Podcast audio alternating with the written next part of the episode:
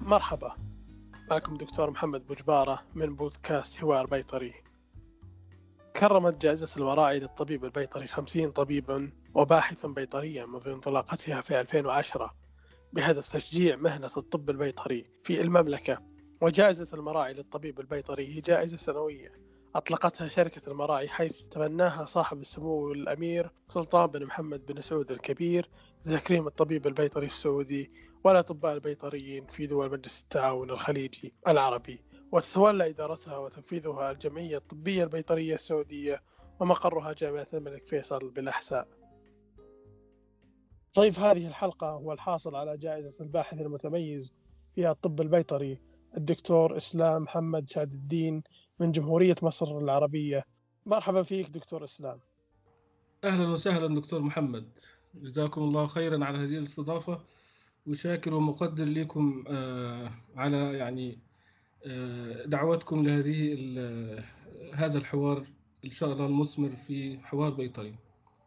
ولو يا دكتور نحن سعداء بوجودك معنا اليوم في هذه الأمسية. نتكلم ونعرف عنك أكثر يا دكتور آه، أنا أسعد الله دكتور محمد.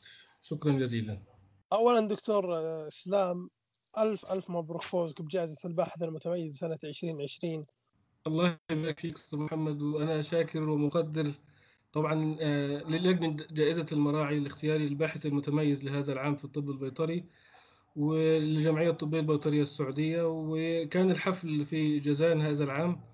وطبعا لا أنسى أن أشكر أمانة منطقة جازان على هذا الحفل الرائع والترحاب وكان يعني آه، أكرمونا بكرمهم في جازان. تستاهلون الكرم يا دكتور إسلام. وهذا أقل ما يفعل لأجلكم. الله يبارك فيك. جزاكم الله خيرا. دكتور إسلام ممكن تعرفنا عن نفسك أكثر؟ طيب بسم الله والصلاة والسلام على رسول الله. آه آه طبعا أشكرك مرة أخرى دكتور محمد على هذا اللقاء. آه أولا أنا اسمي إسلام محمد سعد الدين آه أستاذ مشارك في آه تكنولوجيا التناسل في آه كلية علوم الأغذية والزراعة بجامعة الملك سعود. وولدت عام 1982 يعني عمري مقارب ل 39 سنة. آه، متزوج ولدي ثلاثة من الأطفال ولدين وبنت أروى مؤمن ومؤيد وأروى. وأنا هنا في المملكة العربية السعودية من سنة 2000 أول 2016 يعني بقالي خمس سنوات تقريبا. طيب دكتور حدثنا عن بدايتك وقصتك مع الطب البيطري. آه والله كانت رحلة الحمد لله حافلة بكل خير. أنا دخلت آه جامعة الزقازيق كلية طب بيطري سنة 1998 وحصلت على البكالوريوس في الطب البيطري آه، سنة 2003 آه، بتقدير عام جيد جدا مع مرتبة الشرف وكنت من العشر الأوائل على الدفعة. آه، ثم تعينت معيد في الكلية. ومعيد هو يعني زي محاضر. ثم بدأت في الماستر ماجستير سنة 2004 وحصلت على الماجستير سنة 2007 كانت دراستي في الماجستير عن تأثير المجال الكهرومغناطيسي على الخصوبة في فئران التجارب. بعد الماجستير فتحت يعني باب طريق البحث في الطب البيطري. أه لا أنسى إن بعد تخرجي من الطب البيطري أو بكالوريوس الطب البيطري عملت كطبيب بيطري في الفيلد أو في الحقل لمدة سنتين. ثم اتجهت للبحث العلمي آه، في آه، مجالي اللي هو مجال التناسل والخصوبة. في 2008 سافرت اليابان ثلاث أشهر وكانت دي بداية تعلم تقنيات هامة جدا في البيولوجيا الجزيئية أو آه، علم الخلايا. ثم بعدها حصلت على منحة البنك الإسلامي للتنمية المقدمة من جدة في البنك الإسلامي للتنمية لدراسة الدكتوراه اسمها منحة المتميزين. سافرت للدكتوراه سنة 2009 لكوريا الجنوبية آه، في جامعة سول الوطنية جامعة سول National University وخدت الدكتوراه الحمد لله في 2012 وكان موضوع آه، الدكتوراه هو آه، دراسة الأجنة والتعبير الجيني للجينات المسؤولة عن زرع الجينات أو زرع الأجنة آه، في الحيوانات المنتجة في المختبر والحيوانات المستنسخة وكان مركزة على الاستنساخ في الأبقار. بعد أن حصلت على الدكتوراه في, الطب في يعني مسمى الدكتوراه هو الدكتور أو PhD in veterinary medicine في الطب البيطري. ثم عملت في جامعة سول National University أو كلية الطب البيطري في جامعة سول الوطنية لمدة عامين كباحث ما بعد الدكتوراه سنة 2013 و2014 ثم تواصلوا معي الزملاء في جامعة الملك سعود وتم التعاقد معي وإجراءات التعاقد لحد ما بدأت في جامعة الملك سعود سنة 2016 ومن جامعة الملك سعود بدأت في مشوار إن شاء الله نتكلم عنه في باقي الحوار. يعني كان الحمد لله مشوار حافل بالعمل بالأخص مع الحيوانات الموجودة في الصحراء وهي الإبل بالأخص هو سفينة الصحراء. ما شاء الله عليك يا دكتور. فعلا فعلا مسيرة مشرفة ومليئة بالإنجازات. يعني الواحد ما يدري يعني استوقفتني أكثر من شغلة. ولكن ما شاء الله بالمجمل أشياء جميلة ويعني أتوقع التناسليات من المواضيع المهمة جدا والتي يجب أن يتميز فيها الطبيب البيطري عن غيره. نعم عندك حق دكتور محمد سعيد. في دكتور أوصف لنا شعورك بفوزك بجائزة الباحث المتميز سنة 2020 في الطب البيطري. والله أنا من من يمكن من أهم الجوائز اللي أخذتها الحمد لله أنا أخذت جوائز من سنة 2009 في جوائز معينة لكن جائزة الطب البيطري الباحث المتميز في الطب البيطري هي دي التخصصية. إحنا مجالنا كأطباء بيطريين نحب التخصص فهي تخ... جائزة يعني فريدة من نوعها. لا يوجد على مستوى على على حد علمي على مستوى العالم جائزة تعطى للباحث المتميز في الطب البيطري سوى جائزة المراعي فأنا يعني أدعو جائزة المراعي أن هي تكون أو أأمل أن يكون جائزة المراعي هي مثال يحتذى به في الوطن العربي كله وحتى في العالم كله. فهي الحمد لله إن ربنا أكرمنا باختياري كباحث متميز في الطب البيطري لأن ده يعني التميز والتخصص في المجال الطب البيطري. فأنا شاكر طبعا الحمد لله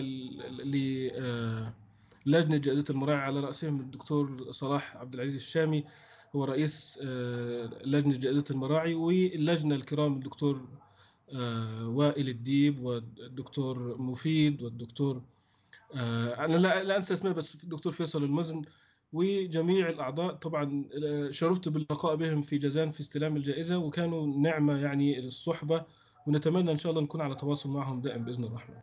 الحمد لله. فعلا جائزة المراعي من الجوائز المتميزة والتي لها يعني واقع مختلف للفائز بها هذا بحكم الاجتهاد والشغل الذي يبذل عشان الواحد يستحق مثل هذه الجائزة. نعم.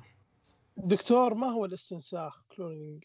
وما هي فوائده في الحيوانات؟ والمقصود بالاستنساخ العلاجي ال therapeutic cloning؟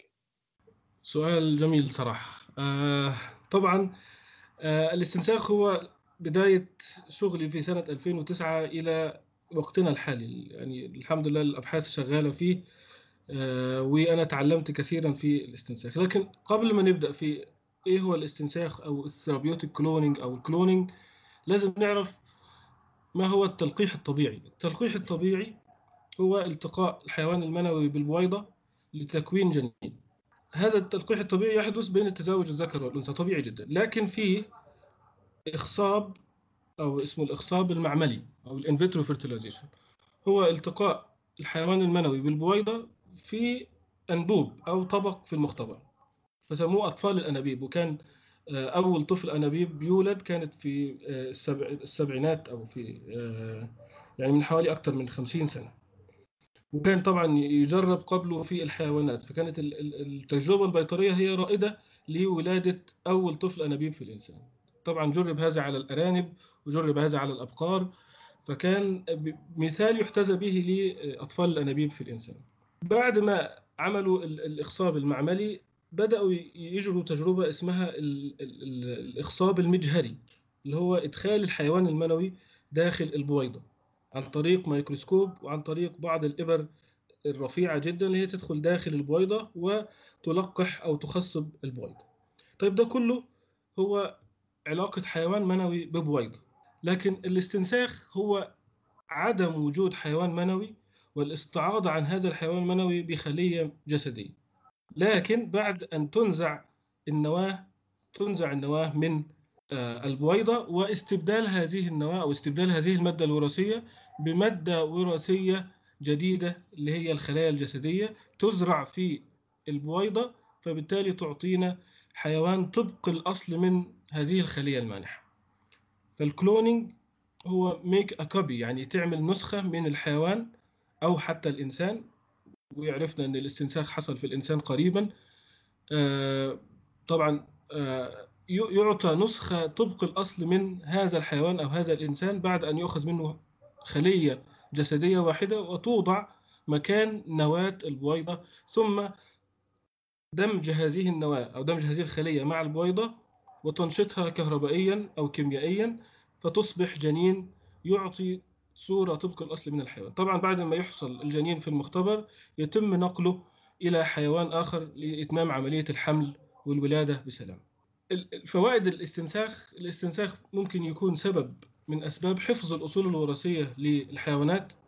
لو في عندي حيوانات آه، آه، يعني فريدة أو متميزة مثلا في إنتاج الحليب أو في الصفات الوراثية أو حتى المزايين في الإبل أو في السرعة أو في التحمل أو حتى في شم الروائح مثلا الكلاب في المطارات فأنا بحفظ أو بأعدد من هذه النسخ عندي في كهدف من أهداف الاستنساخ. والهدف الثاني من الاستنساخ أو فوائد الاستنساخ هو الحفاظ على الحيوانات من الانقراض. يعني في بعض الحيوانات تكاد تكون عددها يعد على الأصابع العشر أو أقل. فبالتالي ممكن أنا أزود أو أكثر من هذه الحيوانات بتقنية الاستنساخ.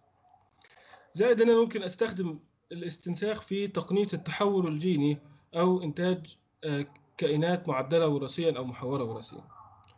والاستخدام الرابع أو الجديد في على على الساحة هو استخدام الأجنة المستنسخة لإعطاء خلايا جذعية. الخلايا الجذعية تؤخذ من الجنين في عمر خمس أو ست أيام من منطقة معينة في الجنين اللي هي ال inner cell mass أو الكتلة الجنينية وهذه الخلايا تعطي جميع الخلايا الموجودة داخل الجسم. يعني بيكون عندي جنين خلية واحدة ويتضاعف لخليتين أربع خلايا ثمان خلايا وهكذا لحد ما يوصل لمرحلة اسمها البلاستوسيست أو البلاستولا وهذه المرحلة تؤخذ منها الخلايا الجذعية. لأن هذه المرحلة بتبدأ تتميز الخلايا إلى جميع أعضاء الجسم. يعني كانت خلية واحدة أصبحت كبد أصبحت مخ أصبحت خلايا عظمية أصبحت خلايا غضروفية. كل خلايا الجسم أنشئت من خلية واحدة اسمها الخلايا الجذعية. فكان الاستنساخ هدف من أهداف الحصول على الخلايا الجذعية بغرض اللي هو التعريف الآخر هو ال therapeutic cloning أو الاستنساخ العلاجي. فبالتالي يستخدم الاستنساخ بغرض الاستنساخ العلاجي وهو الحصول على خلايا جذعية تستخدم للتحور إلى الخلايا المرغوب فيها في العلاج. يعني مريض عنده باركنسون أو شلل أو آه، شيء في الكبد أو شيء في القلب ممكن يؤخذ من هذه الخلايا الجذعية وتحور إلى الخلايا المرغوب فيها زي خلايا عصبية أو خلية عضلية أو خلية عظمية أو خلية غضروفية. يا ريت تكون الأمور وضحت ما هو الاستنساخ والإستنساخ العلاجي في هذا. واضح واضح يا دكتور. بس أنا وأنت تتكلم جاء في بالي سؤال.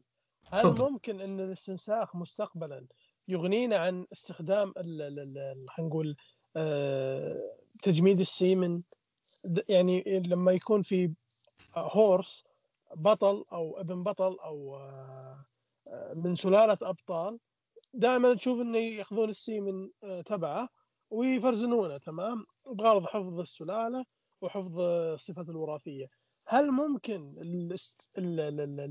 الاستنساخ مستقبلا بيغنينا عن هذه العملية أو لا؟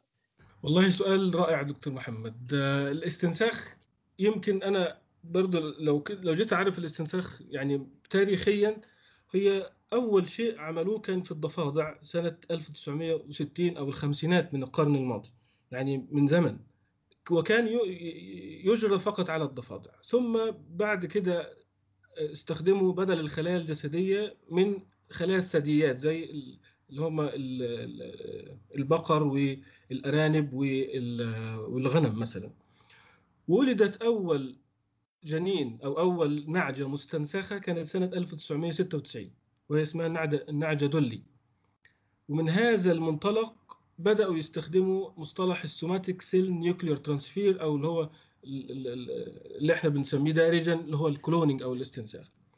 طيب يعتبر معظم الحيوانات اللي إحنا نعرفها تم استنساخها. يعني في سنة 96 استنسخ ال- الغنم ثم استنسخ ال- ال- الفار ثم ال- ال- ال- الخيل البقر الكلاب آه، معظم الحيوانات اللي إحنا نعرفها تم استنساخ. حتى الإبل تم استنساخها سنة 2009 في دبي في مركز في دبي.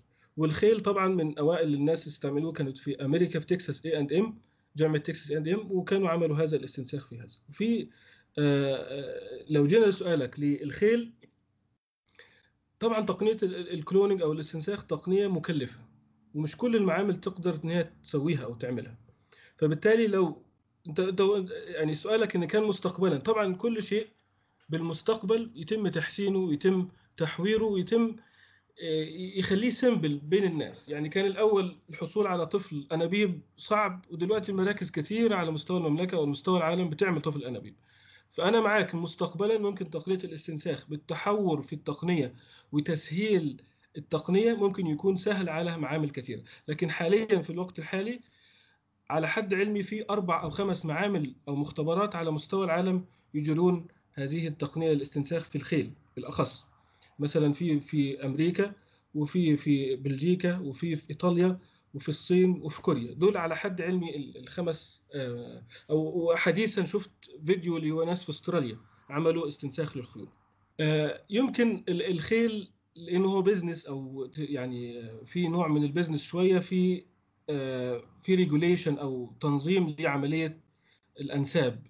فالخيل المستنسخ ليس له أب. هو ممكن يكون من أم يحسب على الأم أو يحسب على الأب لأن هو جاي من بويضة وجاي من خلية جسدية. الصفات الوراثية هتكون جاية من الخلية الجسدية لكن فقط الميتوكوندريا أو الميتوكوندريا هي فقط تأتي من الأم أو من البويضة اللي هي المانحة. آه، ففي بعض ال- التنظيمات كيف ينسب هذا المستنسخ إلى الأب أو إلى الأم؟ طبعا هو كجينيتك أو شيء وراثي للأب يعني هو يعني نقول 99% من المادة الوراثية جاية من الخلية الجسدية. إذا كانت ذكر أو أنثى إذا الخلية الاستنساخ يعني إذا كان ذكر هيصبح ذكر أو أنثى هيصبح أنثى. تمام؟ وبعض ال ال ال الجينات اللي هي الميتوكوندريا الدي إن إيه فقط هي اللي بتكون آه، يعني زائدة على المادة الوراثية من ال- آه، من الخلية الجسدية.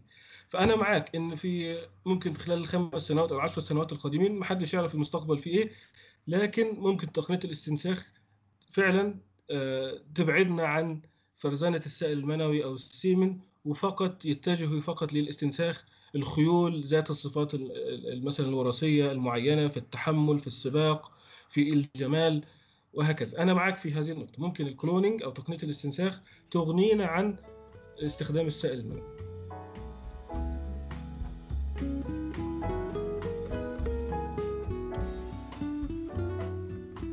دكتور أبغى أسألك وش هو ال parthenogenesis و... وإيش نقصد بالطب التجديدي ال regenerative medicine سؤال جيد جدا.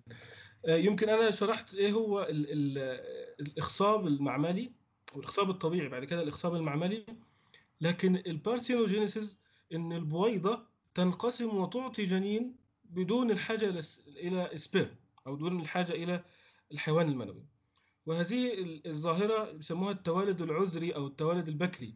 يعني الأنثى تكون بكر ولم تلقح بذكر وتعطي آه، حيوانات. وهذه الظاهرة منتشرة في الحشرات زي النحل مثلا أو في بعض الحيوانات اللي هي الإنفرتبريت. زي مثلا الضب زي مثلا بعض ال- ال- الزواحف بيحدث فيها هذه البارثينوجينيسيس أو التوالد البكري أو التوالد العذري اللي هو توالد الأنثى وتعطي آه، مولود بدون الحاجة إلى حيوان منوي طيب هذه التقنية بنستخدمها إحنا آه، كمتخصصين في التناسل أو متخصصين في علم البويضات والأجنة لإنتاج أجنة أيضا في المختبر ثم نقلها إلى ال- الأم الحاضنة اللي هي تحضن هذا الجنين لكي يحدث الحمل. وأنا فاكر إن إحنا كنت موجود في كوريا الجنوبية سنة 2011 ويتم إنتاج أجنة parthenogenesis من الكلاب ويتم نقلها للام الحاضنة الكلاب يعني ولكن الجنين لم يكمل الحمل وتم إجهاضه في عمر 31 يوم. وإحنا نعرف إن فترة الحمل في الكلاب حوالي 60 يوم 58 يوم يعني متوسط 60 يوم. فهو لحد منتصف الحمل أو بعد منتصف الحمل بيوم ويتم إجهاضه آه، تلقائيا. لأن الجنين ال parthenogenesis أو بيسموه ال parthenote اللي هو المولود بدون الحاجة إلى الحيوان المنوي. آه، بيكون ينقص الجينات الجاية من الأب. لأن معروف إن الجينات آه، أو الكروموسومات بيكون كروموسوم جاي من الأم وكروموسوم جاي من الأب. بيسموه diploid أو اللي هو الثنائي. لكن لما يكون parthenogenesis أو في توالد بكري بيكون haploid. haploid يعني نصف المادة الوراثية اللي هي جاية من الأم فقط. هي أي نعم تعطي جنين والجنين قابل إن هو يزرع في الرحم ويبدأ الحمل بالنسبة لل mammals أو الثدييات لكن في باقي الحيوانات اللي هي الحشرات وال invertebrate ممكن ينتج أجنة بدون الحاجة إلى الحيوان المنوي. طيب من ضمن الاستخدامات ال parthenogenesis في المختبر عندنا إن إحنا بنجريها كتجربة لمعرفة كفاءة البويضة في آه، بداية الحمل.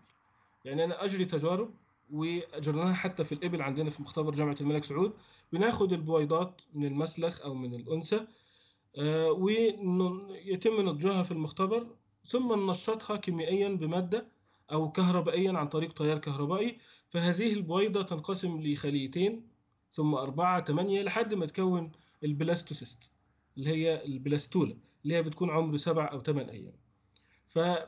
فتقنية ال parthenogenesis بنستخدمها لتحديد كفاءة البويضة في إنها قادرة على الإخصاب وقادرة على إنتاج أجنة يمكن زرعها في الأنثى. طبعا من ضمن استخدامات ال parthenogenesis برضو إن هي تعطي خلايا ممكن تستخدم كخلايا جذعية للعلاج. يعني الخلايا الجذعية هتتكرر معانا في اللقاء أو في الحوار لأن هي شيء يعني جزء لا يجزأ من الأجنة واستخداماتها في الطب التجديدي. بالضبط مثل ما قلت انت دكتور إن الخلايا الجذعية راح تتكرر معنا اليوم أنا أبغى أسألك يا دكتور في باحثين من جامعة الملك سعود وجامعة الملك عبد العزيز نجحوا في عزل الخلايا الجذعية الجنينية من الجامعة العربي ويعد هذا البحث الأول من نوعه على مستوى العالم لعزل وتوصيف الخلايا الجذعية الجنينية من الأبل العربية. حدثنا عن هذا الإنجاز وقصة نجاحه. والله يعني أنا سعيد بهذا السؤال ويمكن البحث ده كان علامة فارقة في مشواري في الطب البيطري بالأخص في وجودي في جامعة الملك سعود. آه، يمكن آه، أنا أتذكر هذا التاريخ جدا لأنه هو كان في نهاية 2016 يعني بمرور تقريبا عام أو ست أشهر من وجودي في الجامعة ونعرف إن موسم تزاوج الإبل بيكون في الشتاء فاستغلينا فرصة إن في آه، موسم التناسل في الإبل وحصل آه، تزاوج بين آه، البعير والناق والنوق وحصلنا على الأجنة في اليوم السابع أو الثامن من التلقيح. وكان تلقيح طبيعي بين البعير والناقة وكان هذا فريق آه، من جامعة الملك سعود آه، ووجود دكتور اسمه فيصل الزهراني من جامعة الملك عبد العزيز. آه، الفريق من جامعة الملك سعود كان الدكتور أيمن عبد العزيز سويلم وهو متخصص أيضا في التناسل. وأنا وهو يعتبر فريق مع الدكتور عبد الله العويمر في جامعة الملك سعود لإجراء التجارب على الإبل وخاصة أجنة الإبل. أنا أتذكر اليوم جدا كان يوم 29 ديسمبر آخر يعتبر آخر أيام في 2016 ورحنا الصباح في المزرعة وحصلنا على الأجنة آه، عن طريق غسل الرحم وحصلنا تقريبا على حوالي 10 أو 15 جنين بعد تنشيط المبيض والتلقيح الطبيعي. وأخذنا الأجنة إلى المختبر في جامعة الملك سعود وبدأنا نزرع هذه الأجنة. كان من من العلامات الفارقة وقتها ان أنا أنا لسه جاي جديد في جامعة الملك سعود فلا بد يكون حد يتعاون معي. فتواصلت مع وحدة الخلايا الجذعية في كلية الطب مستشفى الملك خالد في جامعة الملك سعود وكانوا رحبوا جدا بهذا التعاون وبدأت أتحاور معهم آه، لأن أنا خبرتي في الخلايا الجذعية في وجودي في كوريا فلا بد أن أطبق هذا على الإبل والحمد لله آه، بتواصلي مع الأخوة في آه، مستشفى الملك خالد وحدة الخلايا الجذعية. نمت الأجنة عندنا في مختبر جامعة الملك سعود أو قسم الإنتاج الحيواني إلى أن وصلت حوالي نصف سنتي وهذا يعد من يعني ال first record على مستوى العالم إن أجنة تجلس أو تقعد في المختبر لمدة 21 يوم وتصل إلى حجم النصف سنتي. يعني كانت ترى بالعين المجردة كبيرة جدا بشكل عجيب. ومن هذه الأجنة يعني كبرت في الحجم كبر شديد جدا. وهذا الحجم سهل عملية زرع أو استخلاص الخلايا الجذعية من هذا الجنين. يعني وصلنا إن إحنا زرعنا خلايا وتصلت معنا لمدة ثلاث أشهر بعد هذا ال 21 يوم يعني فترة طويلة جدا ويتم زرع الخلايا وزرعها مرة أخرى وتنمية وتكثير الخلايا. في زرع الخلايا عزلنا نوعين من الخلايا، الخلايا الجذعية الجنينية واللي اتكلمنا عنها هي المسؤولة عن الطب التجديدي أو التحور لكل أعضاء الخلايا خلايا الجسم. يعني في هذا التحور قدرنا إن إحنا نحول هذه الخلايا لخلايا عصبية وخلايا عظمية وخلايا دهنية. فكان تأكدنا تمام التأكد إن هذه الخلايا هي خلايا جذعية لأن من صفات الخلايا الجذعية التي تستخدم في الطب التجديدي أنها تنقسم بفترة طويلة دون أن تشيخ أو يحصل لها شيخوخة وقادرة إن هي تتحول إلى خلايا أخرى يعني كانت خلايا جذعية خلايا عادية خالص في المختبر لكن تم تحويلها إلى خلية عصبية وخلية عظمية وخلية دهنية طبعا بعد إضافة بعض المواد اللي هي تخليها تتجه إلى الخلية العصبية أو الخلية العظمية أو الخلية العضلية. وعزلنا نوع آخر من الخلايا هي الخلايا المكونة للمشيمة. لأن معروف إن الجنين يكون من الخلايا الجذعية اللي تكون جميع الأعضاء زائد المشيمة اللي تحيط بالجنين إلى أن يكمل الحمل بعده.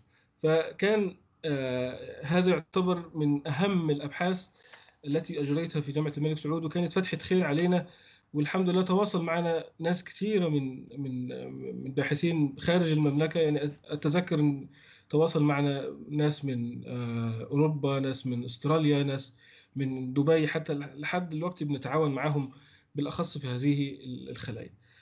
وأنا أتذكر إن بعد ما أرسلنا البحث لمجلة متخصصة في الخلايا الجذعية والتناسل كان من رد المحكمين على هذا البحث إن يقولوا إذا لم تنشر هذه الداتا فأين ينشر؟ يعني يعني في في يعني بيقولوا إن هي تستحق النشر في هذه المجلة بهذه النوعية من المعلومات لأن كانت الحمد لله معلومات أولية بيسموها بونافيدا يعني ما حدش اشتغل عليها في العالم قبل.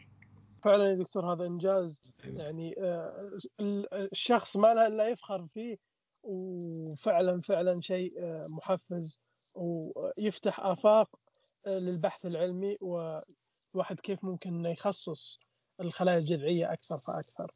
بالضبط نعم نعم. طيب دكتور على يعني على طاري المعامل وعلى طاري البحوث أنا عندي لك سؤالين الآن.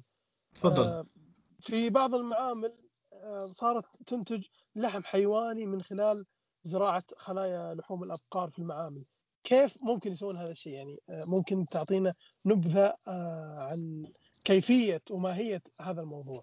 جيد جدا. يعني سؤال في على الساحة لأنه هو مطروح على الساحة هذه الأيام واللحوم المصطنعة واللحوم المستزرعة.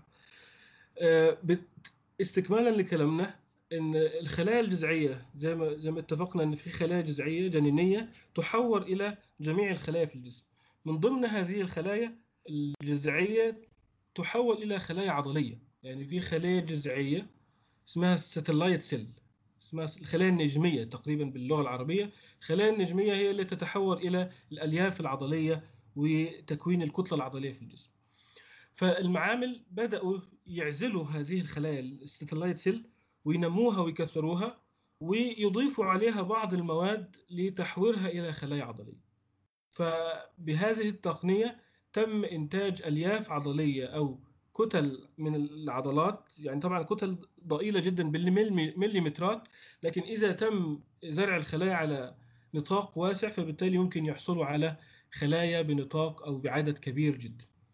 طبعا الناس تتجه لهذا الاتجاه طبعا لتقليل مساحة تربية الحيوانات بدل ما أربي حيوان لا فقط أنا هاخد منه خلايا جذعية واربي أنميها في المختبرات عندي في أطباق فبالتالي أقلل العمالة أقلل الانبعاث الكربوني غاز الميثان الفضلات التلوث البيئي. ده الاتجاه لاستزراع اللحوم في هذا الوقت. وأنا أتذكر والله من حوالي شهرين أو ثلاث أشهر تواصل معي ناس من سنغافورة. آه، شافوا برضو استكمالا لشغلنا في الخلايا الجذعيه في الإبل وكانوا عايزين ينشئوا مركز لاستزراع اللحوم الإبل في المختبر وأكون أنا زي آه، شريك ليهم في المملكة العربية السعودية. طبعا تواصلت معهم وعلى لحد الآن بالتواصل عن طريق الإيميلات وكان الزوم أو الإنترنت بحيث إن هم يدرسوا السوق الأول في المملكة العربية السعودية. هل الناس ستقبل على اللحوم المستزرعة ولا فقط يعني يحبوا الذبح ويحبوا الوليمة ويحبوا إنه يكون عندهم حيوان يحتفل به في الولائم والزرع فبهذا إن التكوين الخلايا اللحمية أو خلايا العضلات أساسه هو استخدام الخلايا الجذعية وتحورها إلى خلايا عضلية في المختبر. آه طيب دكتور في 2014 سجلت براءة اختراع بعنوان تقنية جديدة للتحور الجيني في الأبقار. حدثنا أكثر عن آه هذا الاختراع آه رائع. آه وجودي كان في كوريا الجنوبية وقتها وكان بالتعاون مع الفريق الكوري الدكتور لي بيانغ تشان والدكتور جو جانج آه، دول كانوا أساتذتي أو مشرفيني في مرحلة الدكتوراه. وهم مع المعمل في كوريا الجنوبية مشهور جدا بالاستنساخ بالأخص استنساخ البقر والكلاب والخنازير يعني هم كوريا طبعا بيأكلوا الخنازير. فاشتركت آه، معهم في شغل خاص بالتحور الجيني آه، في الأبقار بتقنية اسمها ال piggyBac. ال piggyBac هي بالمسمى العربي هي الجينات القفازة. جينات القفازة كانت أول ما اكتشفت الدكتورة ماكلينتوك اكتشفتها في الذرة. وهذه الجينات تنتقل من من مكان إلى مكان في الجينوم أو عن طريق في ال DA فاستحدثوا أو خدوا هذه ال piggyBac وعملوها كتقنية في المختبر وهو إدخال الجينات المرغوب فيها.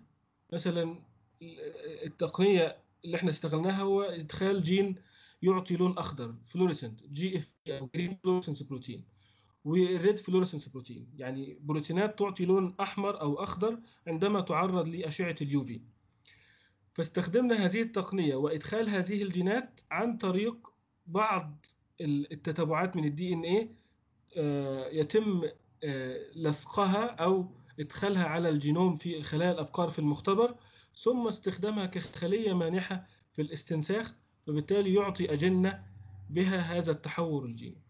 والتحور الجيني هو الهندسة الوراثية عامة هو عملية editing أو genome editing يعني يكون ال DNA عندي وأدخل فيه جينات أنزع منه جينات أعطل جينات أحفز جينات. يعني هو التحور الجيني بصفة عامة زي ملف ال Word.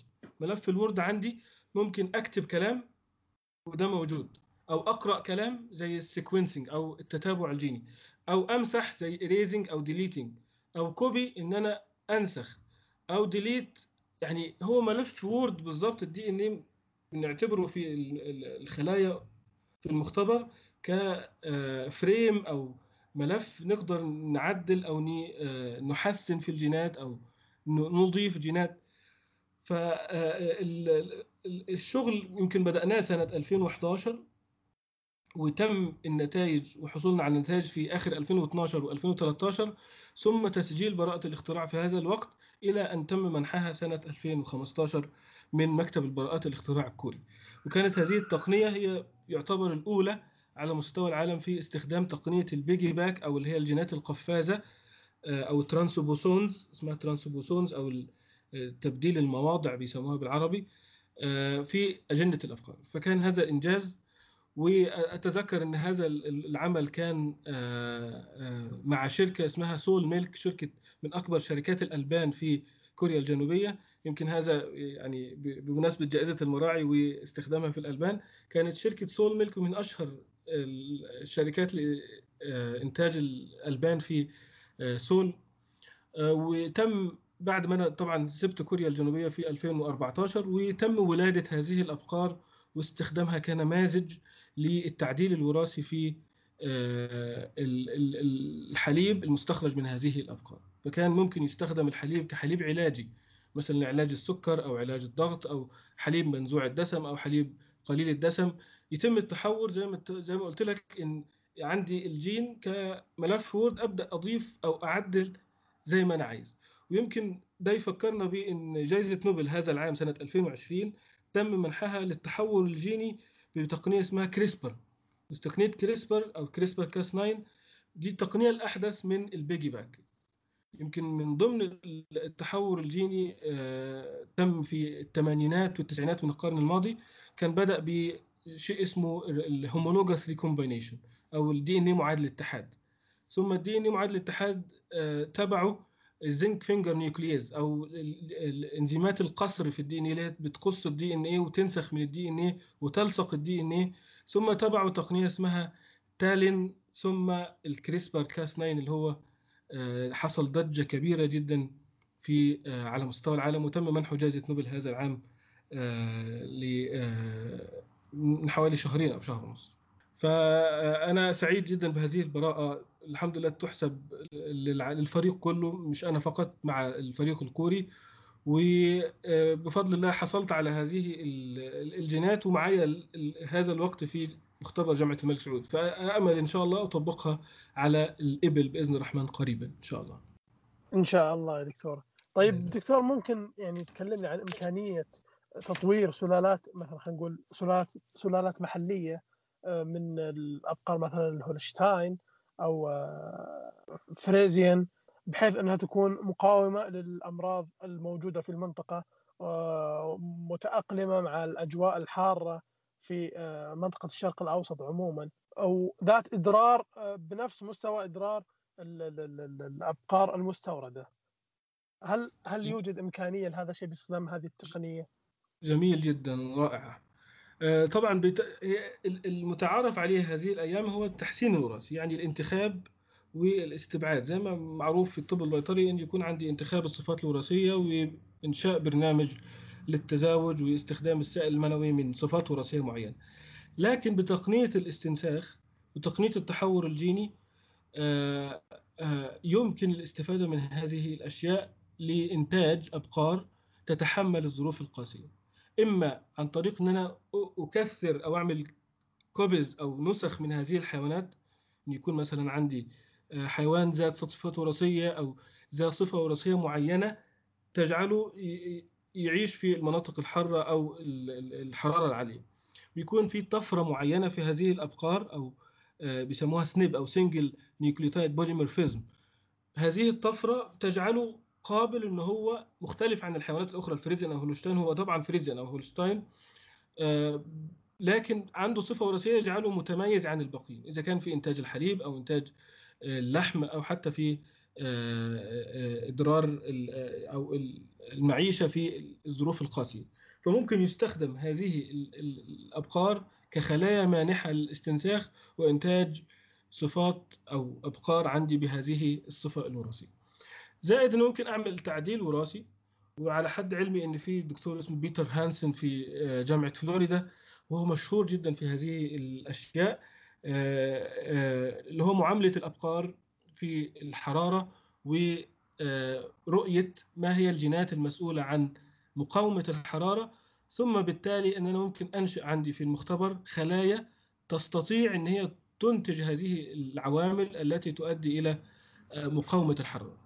وعندما آه، أعرف هذه الجينات يتم إدخالها على الخلايا فبالتالي تكون الأبقار عندي منتجة عن طريق الاستنساخ أو التحور الجيني قابلة للدفاع عن عن الخلايا آه، في ظل الظروف الحرارية العالية أو الظروف البيئية القاسية. ويمكن آه، إحنا في في الإبل أجرينا تجربة على الخلايا ويعرضناها لدرجة حرارة مميتة درجة حرارة 45 سيليزيوس لمدة 20 ساعة. اللي أنا قرأته في الأبحاث إن 45 درجة لمدة ساعتين قابلة إن هي تقتل الخلايا. لكن سبحان الله حصل في الإبل إن إحنا عرضنا الخلايا ل 45 درجة لمدة 20 ساعة الخلايا حصل عليها أشكال غريبة. لكن عندما رجعنا درجة الحرارة ل 37 هي درجة الحرارة الطبيعية. الخلايا بدأت ترجع لشكلها الطبيعي وتتكاثر وتنمو. وهذا يدل أن الإبل ذات صفات وراثية معينة تتحمل الحرارة القاسية. وأعتقد أن في بعض السلالات في الأبقار بها بعض الصفات الوراثية التي توضع في الاعتبار أن إحنا نكثر من هذه السلالة أو نكسب من هذه الصفة في السلالة المعينة.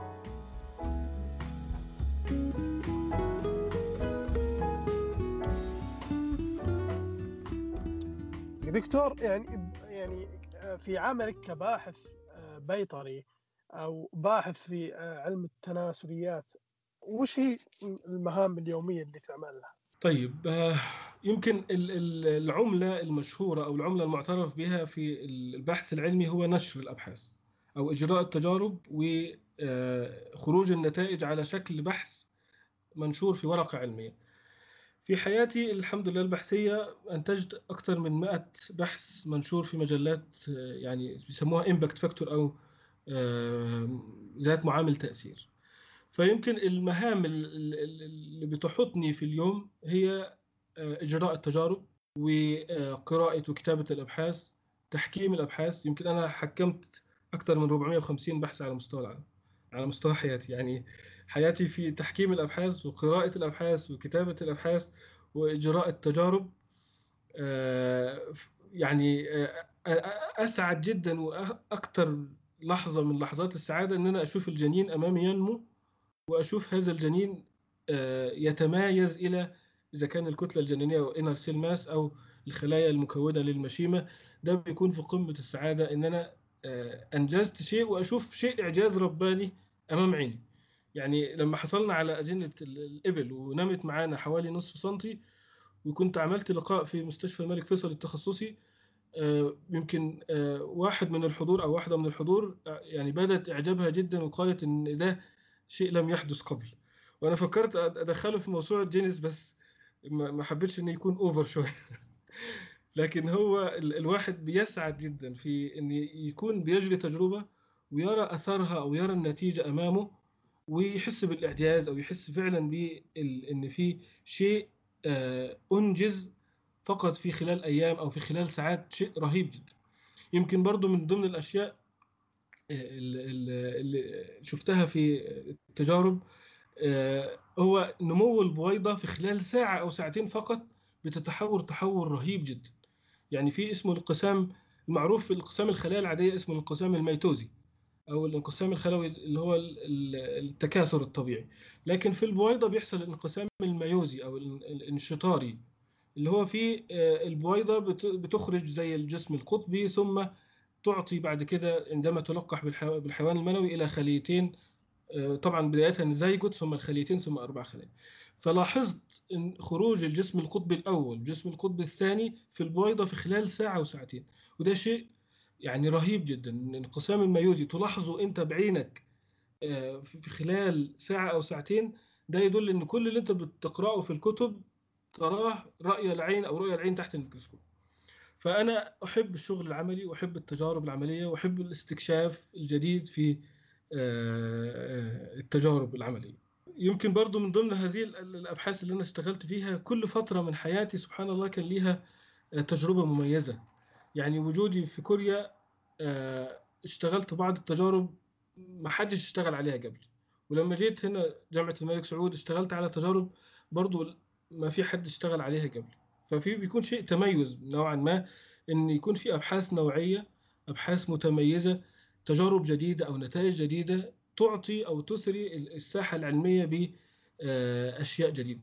يمكن أنا في في حياتي الحمد لله أكثر من 100 بحث لكن في أبحاث معينة في حياتي أحب إن أنا أتذكرها وأتذكر تاريخها أو أذكر ذكرياتها. يعني في في 2011 أول ناس كنا نستخدم خلايا المشيمة في الاستنساخ كان معملنا في كوريا الجنوبية. وأول ناس يستخدموا هرمون اسمه الكسبيبتين يخرج من المخ لتحفيز التناسل في موسم التناسل. كنا أول مرة نستخدمه على البويضات وتم الاستفادة به وتم الاستشهاد به في أكثر من نتيجة. ثم في 2014 اشتغلت على شيء اسمه إكسوسومز أو الحويصلات الخارج خلوية. وكنا أول واحد على مستوى العالم يعزل هذه الحويصلات من الأجنة في الأجنة يعني في زرع الأجنة في المختبر. وتم الاستشهاد بهذا البحث أكثر من 140 أو 150 مرة. وثم لما جيت جامعة الملك سعود واشتغلت على الإبل وكنا أول ناس الحمد لله نعزل الخلايا الجذعية من أجنة الإبل ثم العام الماضي نشرنا أو اشتغلنا في بحث وتم نشره في سنة 2020 اللي هو تعريض الخلايا الجسدية للإبل لدرجة حرارة مرتفعة مميتة ودراسه خاصية المرونة أو اللدونه في هذه الخلايا إن هي تتأثر بالحرارة ثم تقاوم هذه الحرارة عندما ترجع للحرارة الطبيعية. فالحمد لله الواحد يحب يستكشف يشوف الجديد ويتعلم من هذه التجارب. وهذه يمكن أكثر فرحتي في إجراء التجارب بالابحاث. دكتور أنا أشاركك يعني هذا الحب وهذا الشغف شغف المعرفة الواحد يعرف أكثر ويعني يستزيد. فعلا حياة الباحثين والعلماء حياة جميلة رغم رغم صعوبتها ورغم أن الشخص لازم يخصص له نمط حياة مختلف. بعض الناس سموه بالمنعزل لكن أنا ابدا ما أسميه نزال بالعكس هذا يعني نوع نوع من أنواع خلينا نقول خلينا نسميها الانفرادية. فيعني أنا فعلا فعلا كنت كلمت أحد الأشخاص أو أحد الباحثين فقلت إني فعلا أنا أتمنى إن يوم من الأيام أكون باحث وأشتغل في المجال البحثي. وفعلا بإذن الله إن شاء الله إن شاء الله. إن شاء الله يا دكتور. يعني أنا أهنيك الصراحة على هذه خلينا نقول المسيرة الحافلة فعلا والله يا دكتور. شكرا جزيلا دكتور محمد. والله أنا يعني أحب البحث العلمي وأحب يعني التعلم من الخلايا أو الحيوانات لأن يعني خلقنا لنتفكر في هذه المعجزات وهذه الأشياء الضرورية في حياتنا. صحيح يا دكتور. دكتور في النهاية أعطنا نصيحة تقدمها للمجتمع البيطري من خلال بودكاست حوار بيطري. والله أنا من أكثر المهن العزيزة طبعا على الواحد ويمكن جميعا نعرف الطب البيطري هو الطب الإنساني إذا كان الطب البشري هو طب الإنسان لكن الطب البيطري هو طب الإنسانية يعني إن أنت ترى حيوان يعني لا يستطيع التواصل وعنده أمراض أو عنده أشياء ويتم علاجه ويتم الاستفادة من هذا الحيوان برحمة وبتعامل جيد يعني أنا أرى إن هي فعلا مهنة الإنسانية. الطب البيطري من من أهم المجالات للحفاظ على الأمن الغذائي على مستوى العالم من حيث تزويد الإنسان باللحوم تزويد الإنسان بالألبان تزويد الإنسان بال high quality protein أو ال good quality protein غير موجود طبعا في النباتات أو في الجزء النباتي. فمجال الطب البيطري مجال واسع جدا. وأشجع إذا إذا فعلا الباحثين في الطب البيطري أو المتخصصين في الطب البيطري إنهم يتخصصوا في مجال معين. التخصصية إحنا في في في في مجالات كثيرة جدا بندرسها في الكلية وأكثر من 20 مقرر أو 20 مادة بندرسه لكن إن أنا أتخصص في شيء معين وأكون متميز فيه وأكتسب مهارات فيه أكون فعلا تقنيات حديثة تقنيات مميزة ده يعطيك لاند مارك أو اللي هو أنت تكون مميز في هذا المجال تطلب في هذا المجال ويكون معروف إن التخصص الفلاني معروف في مثلا الدكتور محمد بوجبار التخصص الفلاني معروف في الدكتور كذا. فأنا أشجع الجميع الباحثين في الطب البيطري القراءة على الجديد والاطلاع على ما هو ترند أو حديث في هذا المجال. لأن سوق العمل زي ما إحنا عارفين هو فعلا يريد ابتكار يريد صبر يريد مثابرة على اقتناء المعلومات والتميز في مجال معين. أنصح الجميع أيضا متابعة الجديد في المجلات العلمية إذا كان عندهم مجلات علمية متخصصة في هذا المجال أو المواقع العلمية الموثوقة التي تعطي اللقاءات مع الدكاترة المشهورين في بعض المجالات بحيث يكون على دراية بما هو جديد في هذا المجال. دي كانت نصيحتي يعني طبعا الصبر والمثابرة واكتساب المهارات وتنمية المهارات من أكثر النصائح اللي أعطيها طبعا أنصح بها نفسي اولا وأنصح بها الآخرين بعد. يعطيك العافية دكتور نصائح من ذهب كلمات من ذهب أنا أتمنى من كل المستمعين انهم يحذون بنفس حذو الدكتور اسلام ويقتدون به ويضعون كلامه بعين الاعتبار وبالحسبان. يعطيك العافية دكتور. شكرا الله لك. يبارك فيك دكتور محمد. شكرا جزيلا على هذا اللقاء الماتع. وعجبتني أسئلتك وأسئلة في الصميم يعني. يعطيك العافية دكتور. بل نحن شاكرين لك دكتور حضورك معنا اليوم ولأنك أعطيتنا الفرصة وسمحت لنا إننا نشاركك فرحتك بفوزك بأفضل آه، آه، طبيب آه، بالباحث المتميز. أنا أسعد جدا دكتور محمد والله. شكرا جزيلا على هذا الوقت. العفو العفو ولو يا دكتور شكرا لكم أنتم أيضا لاستماعكم ووصولكم إلى هنا. وفي سعه الله.